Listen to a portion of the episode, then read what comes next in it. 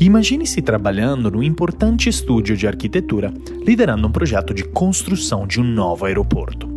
Já pode imaginar que um projeto de aeroporto não é nada simples e tem tantos detalhes a se considerar que o projeto precisa de muitos especialistas envolvidos. E já que não é tão fácil achar todos eles na sua cidade, você formou um time de profissionais de diferentes países e especializações para contribuírem no projeto. E se no passado a colaboração entre eles teria ficado ineficiente, cara e pouco efetiva, imagine, porém, que hoje eles colaborem através de uma plataforma virtual e colaborativa que simula de forma perfeita o aeroporto, em seus mínimos detalhes e em 3D. Quase como se fosse uma réplica exata da obra final que ainda não foi realizada e que, se num determinado momento o cliente final desejar visualizar o andamento do projeto e fazer algumas revisões, bom, aí você reúne o seu time numa sala virtual abrem o projeto e o cliente vai solicitando algumas alterações, primeiro na paisagem externa, que são ajustadas em tempo real por um membro do seu time sentado em sua casa na Inglaterra, e depois disso, um colega no Japão está simulando o impacto da iluminação ao pôr do sol, pois o cliente está preocupado com que o aeroporto seja bem iluminado, e por fim, ele pede para observar o funcionamento de um digital twin de um equipamento de reboque de aviões que eles viram no aeroporto da concorrência que estão considerando comprar. Porém, Antes disso, é preciso entender se caberia nos hangares que estão sendo projetados. Se eu altero o local de uma janela, por exemplo, num cenário que a gente está construindo, aquilo vai impactar em tudo. Aquilo pode impactar no móvel que vai ser colocado ali, pode é, impactar na iluminação, pode impactar na renderização, no tipo de textura que vai ser usado. No processo tradicional, ia ser aquela história de cada um faz seu pedacinho, manda para frente para o outro fazer o outro, e dali a X dias vai todo mundo juntar e falar: putz, olha, essa janela tá torta, essa mesa não tá legal, a luz tem que mudar. É, tem que renderizar diferente. Então, a grande vantagem do Omniverse é que a gente consegue fazer isso em tempo real. E aqui que você deve estar se perguntando: peraí, André, como que tudo isso seria possível, não é? Você até pode achar que esses cenários sejam trechos do seriado britânico Black Mirror, mas a verdade é que elas representam as aplicações possíveis do Omniverse, a plataforma da Nvidia para colaboração em design 3D e simulação realista e dimensionável em tempo real que já existe e está bem mais real do que o mundo do Black Mirror e a tecnologia, que está à base da construção do metaverso. Essa camada que vai por baixo aí no, nos bastidores da construção dos universos digitais é o que a NVIDIA oferece para o mercado ah, numa combinação de software e hardware. E para entender ainda melhor o que é o Omniverse, como ela ajuda na construção do metaverso e quais as principais oportunidades para empresas a utilizar essa plataforma, que dou as boas-vindas a você a este segundo episódio do Vem Aí, o podcast oficial da NVIDIA Brasil. Aqui o seu host, André Iorio, palestrante, escritor best-seller sobre transformação digital, liderança e inovação. Já fui diretor do Tinder por 5 anos e Chief Digital Officer na L'Oréal, sou hoje professor de MBA na Fundação Num Cabral e trabalho com mais de 100 empresas por ano em projetos de transformação de seu negócio e sua cultura. E neste episódio, eu tenho um enorme prazer de estar na companhia de dois incríveis convidados o Marcel Saraiva, Enterprise Account Manager na NVIDIA, e o Jomar Silva, Developer Relations Manager Latin America, na NVIDIA também.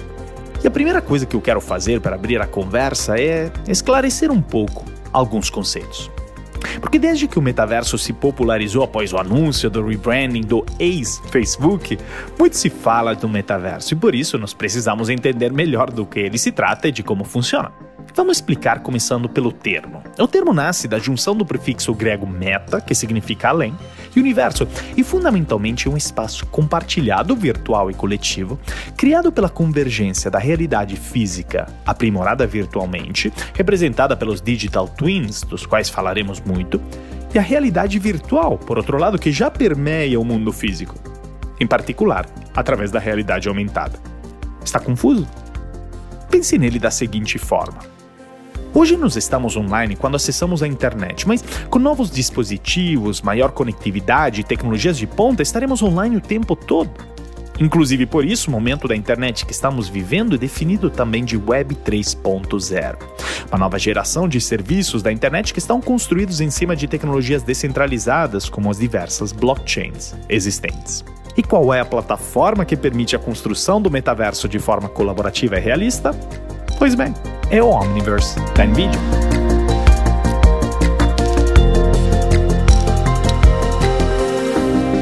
E dito isso, Marcel, queria começar te perguntando: o que, que é o Omniverse e como funciona, deixando claro que Omniverse e Metaverse não são sinônimos, como alguns podem achar. O Omniverse da NVIDIA é justamente as, as, são as ferramentas que vão permitir a construção acelerada e de forma colaborativa desses universos digitais. Né? Então você imagina que cada a empresa vai ter seu desafio que pode ser o mais variado possível, né? Quando se fala em, em mundos digitais, a imaginação é infinita, mas para você construir esse, esses universos, você realmente vai precisar de algumas ferramentas de colaboração, de design, renderização, 3D e, consequentemente, depois até visualização. Perfeito. E e para entender de forma um pouco mais tangível, para quem está ouvindo e nunca nem entrou no metaverso, mas se pergunta muito sobre ele, porque imagino que a maioria das pessoas está muito curiosa de saber até onde a gente pode chegar com o metaverso. Vamos supor que eu entre hoje no Omniverso o que, que, eu posso fazer dentro da plataforma? Até onde eu posso ir dando vida a minhas ideias, minha imaginação? E mais importante, como eu posso fazer isso de forma colaborativa, interagindo com os outros e não sozinho? Jomar. É, o, o Omniverse é uma ferramenta para você integrar todo o que a gente chama de pipe de produção de conteúdo 3D. Então, criação de conteúdo 3D em geral, tanto faz se é, um, se é uma experiência virtual como metaverso, se é um jogo, se é uma demonstração, é um esporte de equipe multidisciplinar. Isso é muito complicado, porque ali você tem profissionais de diversas áreas. Você tem um artista, você tem um cara especializado em animação, você tem uma pessoa especializada em textura, outro especializado em iluminação, outro em cenário, é, e são diversas pessoas trabalhando junto. Quando a gente olhava no mundo antes da pandemia, né, pré-pandêmico, era muito fácil fazer isso porque todo mundo estava no escritório, uhum. sentado perto do servidor, e você conseguia fazer esse trabalho de forma linear, muito mais, com muito mais efetividade.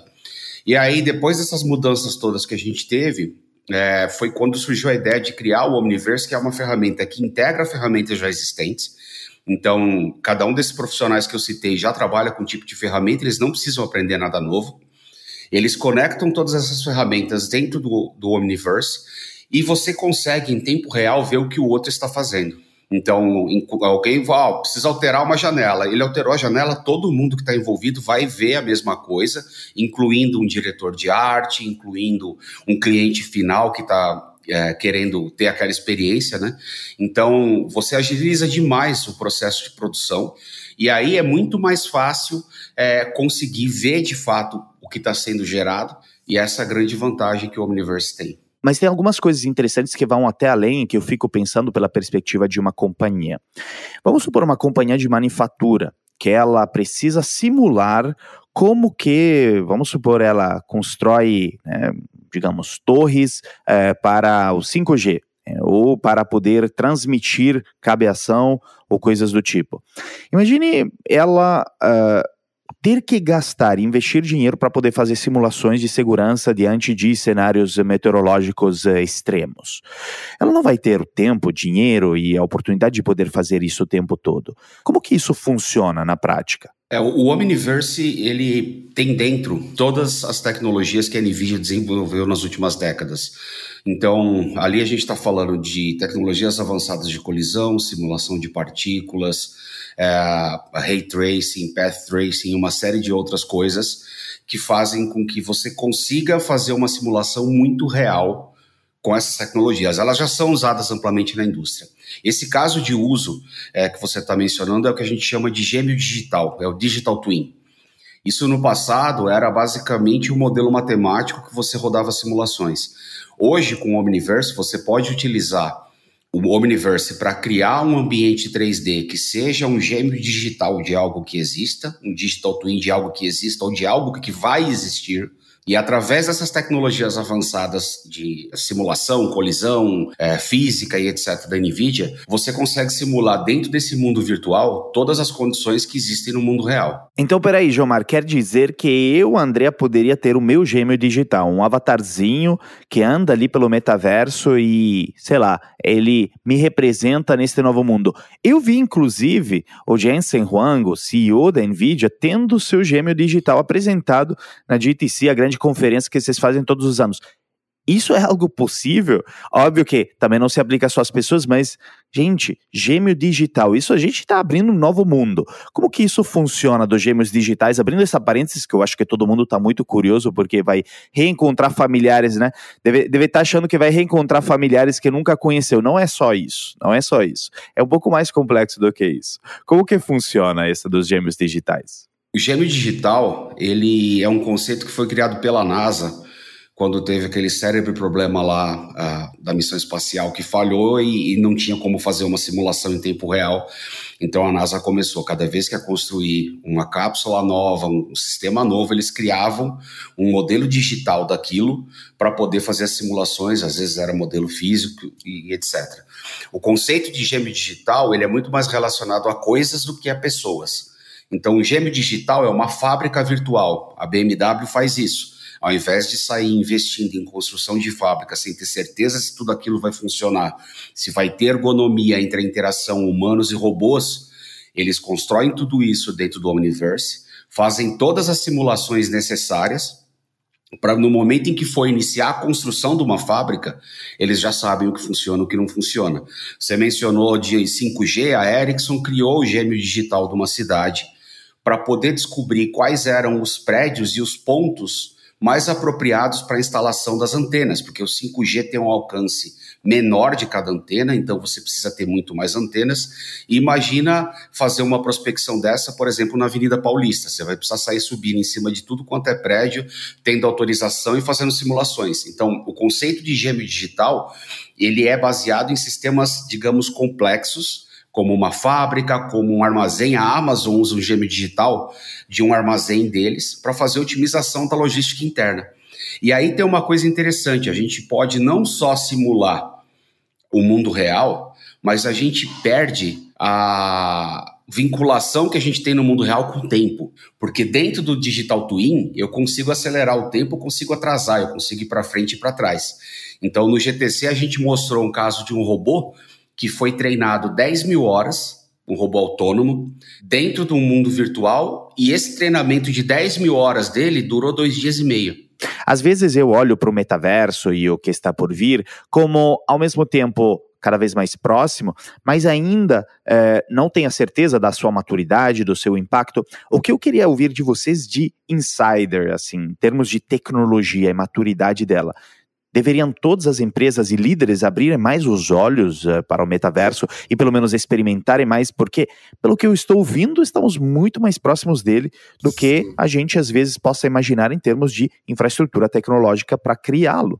Muitas vezes nos achamos que seja algo muito longe, que nos não impacta, mas o que eu estou ouvindo é que talvez hum, a gente deveria prestar um pouco mais de atenção nesse tema aí. É, o grande, o grande desafio, né, e às vezes é, é, é por isso que a gente está aqui nesse bate-papo, é justamente abrir a mente do pessoal para esse cenário, porque obviamente que sempre a primeira coisa que vem na nossa cabeça é o avatar dentro de um mundo digital, interagindo com pessoas, num game, enfim. Isso aí realmente a construção desses universos mais elaborados ainda está um pouco mais distante. Agora, se a gente olhar, por exemplo, para o Digital Twin, já é uma realidade já é algo que as empresas já estão fazendo e já podem fazer com as informações que elas têm hoje em mãos. Então, você quer simular a operação logística de uma distribuidora de alimentos. Você carrega essa informação, cria o seu centro de distribuição digital e simula todas as rotas possíveis e imagináveis ah, que a pessoa que está pegando os materiais ah, vai necessitar fazer, ou o posicionamento dos produtos nas prateleiras dentro de um grande centro de distribuição. Por que, que isso faz diferença? Puxa, se o meu produto estiver muito distante do outro e eu trouxer ele mais para perto da porta, porque eu sei que esse tem uma rotatividade maior, que combina com outro produto, você começa a correlacionar a posição dos produtos num, num estoque, você está ganhando dias, horas, até meses de, de, de eficiência, que vai impactar no custo da empresa. Isso se cria através de uma simulação digital criada com ferramentas do Omniverse no universo digital. E o importante é o Omniverse como ferramenta e plataforma passa a ser importante porque tudo que a gente faz na base de teste de hipótese você normalmente tem que abandonar ela na metade do caminho e fazer o que as startups fazem, que é pivotar a tua ideia uhum. e, e, e, recomeçar. Então, se você não tiver um ferramental que te permita fazer isso, né? Como o Marcel falou da, da, da arquitetura que seja escalável, é arquitetura de software também. Não é só hardware, né? É quantas e quantos projetos assim eu não pude acompanhar ao longo da vida que você olhava no começo e falava, cara, se isso aqui duplicar o tamanho de usuários, cai, quebra, não, não, não, não, consegue ir para frente.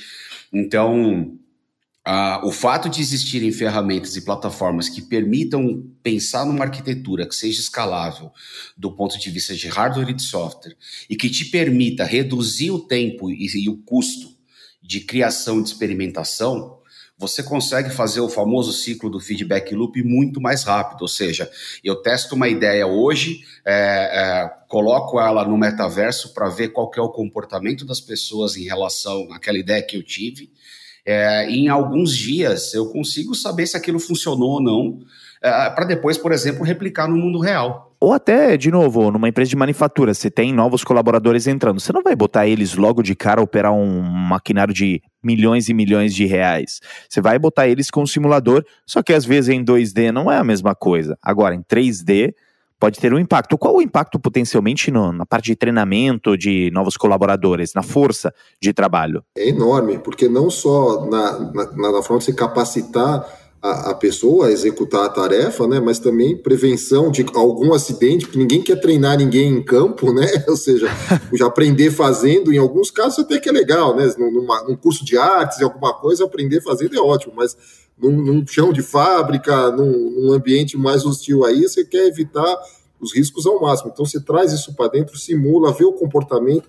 Às vezes até você pode achar que está fazendo o treinamento correto e no ambiente digital você fala assim, não, peraí, não está certo isso, a gente precisa mudar, por alguma razão você conseguir identificar situações distintas. Então você com certeza vai acelerar o processo, você vai otimizar o processo, que no final toda a cadeia produtiva tira benefício.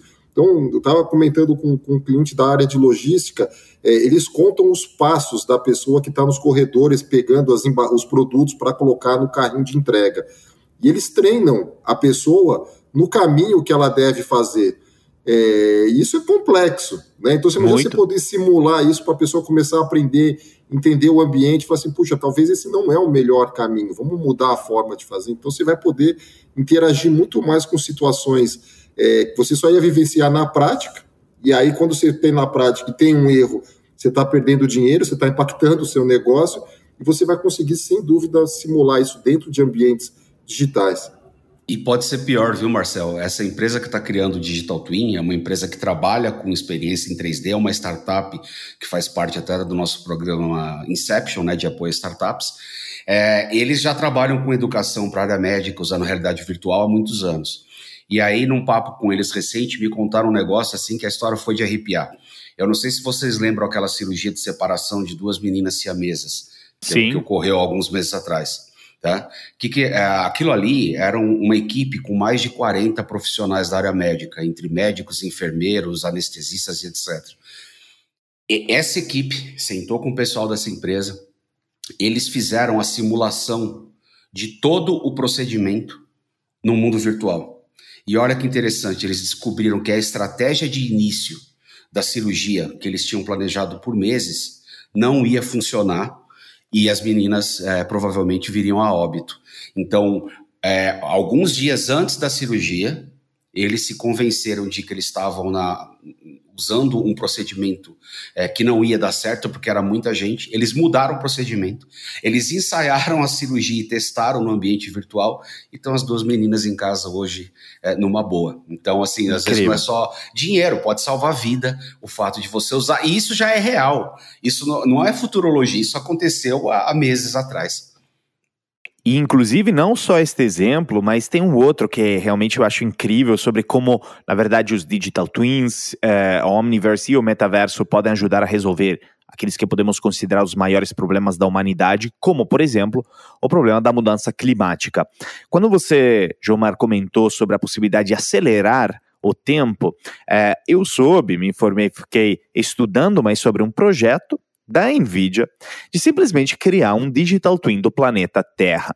Então, esse projeto que né, tem o nome de Earth 2, ou seja, como se fosse o segundo né, planeta Terra, ele tem os planos de desenvolver o supercomputador de inteligência artificial mais potente do mundo na previsão do clima.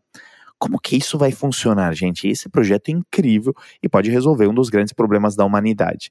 É, Earth 2 foi anunciado recentemente. É, como que ele visa replicar o mundo? A ideia é utilizar todas essas tecnologias que eu mencionei antes, né, de aceleração de partícula, colisão, etc., e conseguir simular de fato o impacto do aquecimento global é, e o impacto das coisas que acontecem no dia a dia. Imagina o seguinte: a nossa floresta está sendo devastada.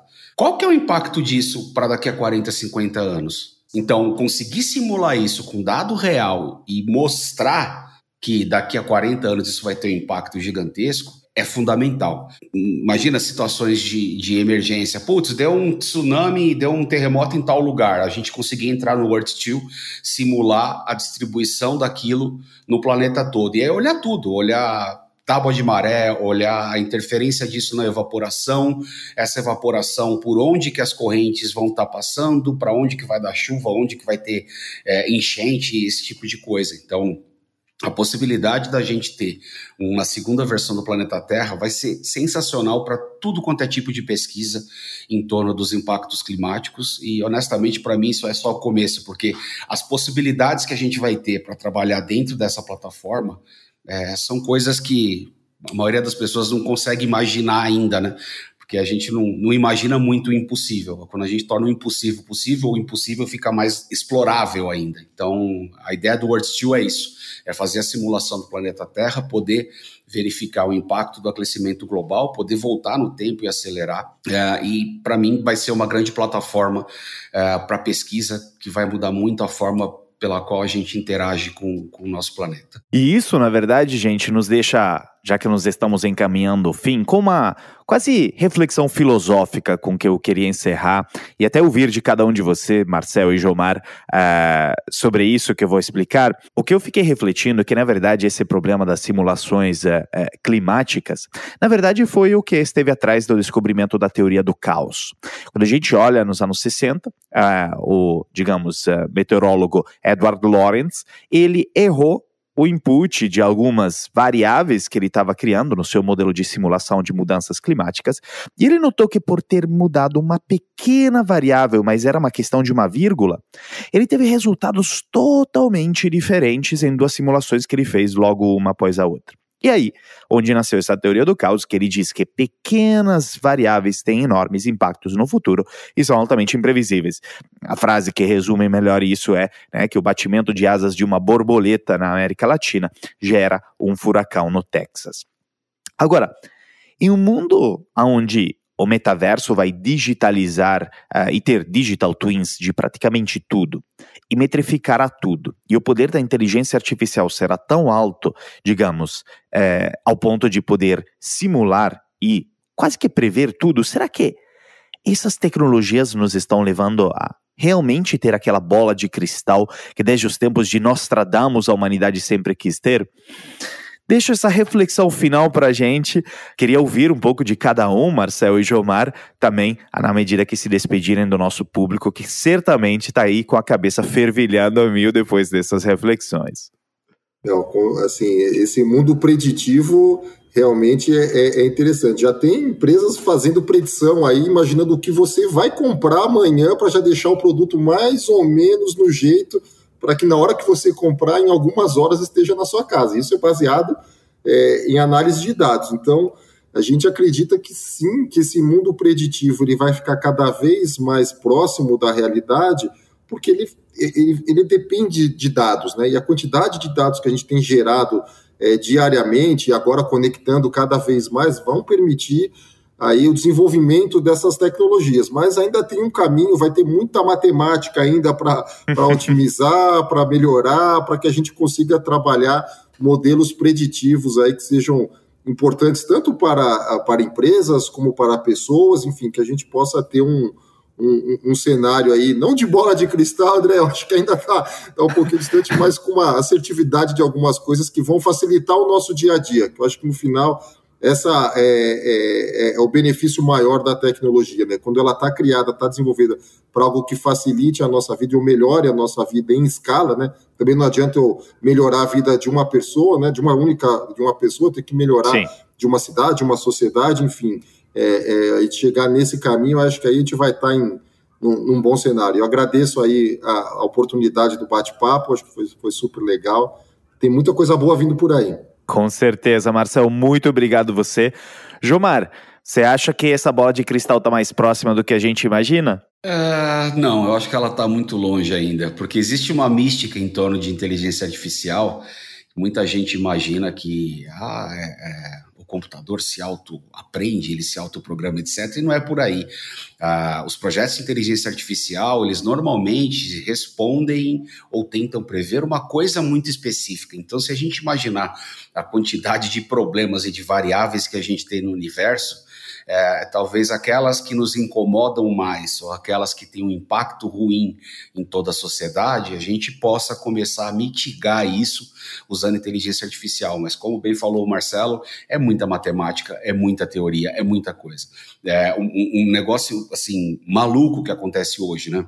Quando eu comecei a trabalhar estudando inteligência artificial há, sei lá, cinco anos atrás, existia ah, uma série de aplicações para uma tecnologia específica, que era análise de vídeo, uma topologia de rede neural específica, e aí começou muita pesquisa, muito treinamento, uma série de coisas. E tinha um pessoal trabalhando com investigação em processamento de linguagem natural. Mas aí faltava recurso computacional, faltava processamento. Essa galera foi e desenvolveu um jeito novo, matematicamente, de tratar o problema. Criou-se uma topologia nova de rede, e é impressionante o crescimento na complexidade das redes neurais nos últimos cinco anos por conta dessa nova tecnologia.